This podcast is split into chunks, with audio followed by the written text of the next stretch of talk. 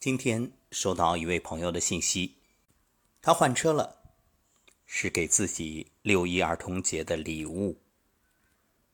我听得出来他语气中的欢乐。对成年人来说，难得有这种欣喜。是啊，曾几何时，我们都盼着过六一，盼着有礼物。可当自己真正有能力给自己买礼物的时候，也没有机会。再过六一儿童节了，所以你发现这几年成年人好像特别偏爱六一节，为的就是这一天能够寻回一些童年的乐趣。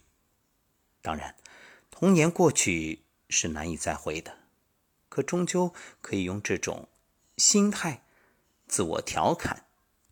曾经看过一个小段子，有人问：六一儿童节快到了，穿什么显着天真？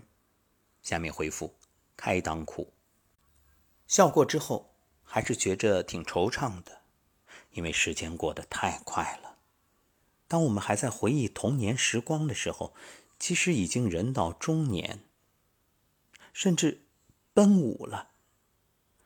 没错，我说的是七零后，还没有做好变老的准备，脸上就有了深深浅浅的皱纹。头上冒出一撮白发，不敢相信镜子里的人曾经也是风华正茂，曾经还是天不怕地不怕的小伙子。七零后一晃就老了。当孩子奶声奶气的叫一声爷爷奶奶的时候，心头掠过难言的酸楚，不知该答应还是不答应。时光都去哪里了？青春啊！还来不及好好体会，就不见了踪影。四十不惑，五十知天命，正是从不惑到知天命的年龄。今天，我们聊聊七零后。七零后的中年渐行渐远，面对八零后的追逐，九零后的挑战，不知道还有什么资本可以炫耀。当七零后的自己依然负债累累，不知道该如何东山再起，为了给家人幸福美好的生活，不得不和一群晚辈站在同一起跑线上，哪怕力不从心，还是要拼命奔跑。上有老，下有小，哪敢放松啊？一不留神，就如逆水行舟，不进则退。也许七零后的骄傲是成熟，是多一点经验。吃一堑长一智，曾经吃过亏上过当，就学会了保护自己；曾经流过汗流过泪，就懂得了坚强；曾经失败过，也成功过，于是有了更多人生的把握。也有那么一些日子很苦很苦的时候，怀念童年。在我们出生的七十年代，好像都没什么钱。不过也没有太大的压力，谁也不会嘲笑谁，谁也不会嫉妒谁。找一根木头做一把弹弓，都可以显摆好几天。铁丝做的玩具枪，它的主人是村里的孩子王。村口的小河永远充满童年的欢乐。女孩喂猪、跳皮筋儿，劳动和游戏一样快乐。终有一天，忽然发现。童年不见了踪迹，渐渐老去，成为事实。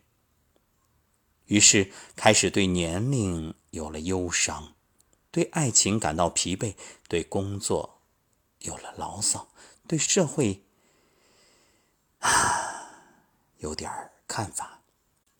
我们终究不再是那个懵懂的孩子，也不是那莽撞的少年，连敢说敢做的青年都不是。突然发现自己起得比鸡早，睡得比狗晚。都说一个人越自律越成功，可坚持了多年早睡早起，甚至晚上也睡不着，依然不见人生有什么巨大转变，依旧平平淡淡、兜兜转转、跌跌撞撞。突然发现七零后的自己错过了太多，曾经有一份爱情，可自己却没有抓住，不敢表白。后来有了婚姻，却不是自己真正想要的。曾经有一个机会，可自己没有抓住，只是几年以后，眼睁睁看着别人成功，心里的落差感越来越强。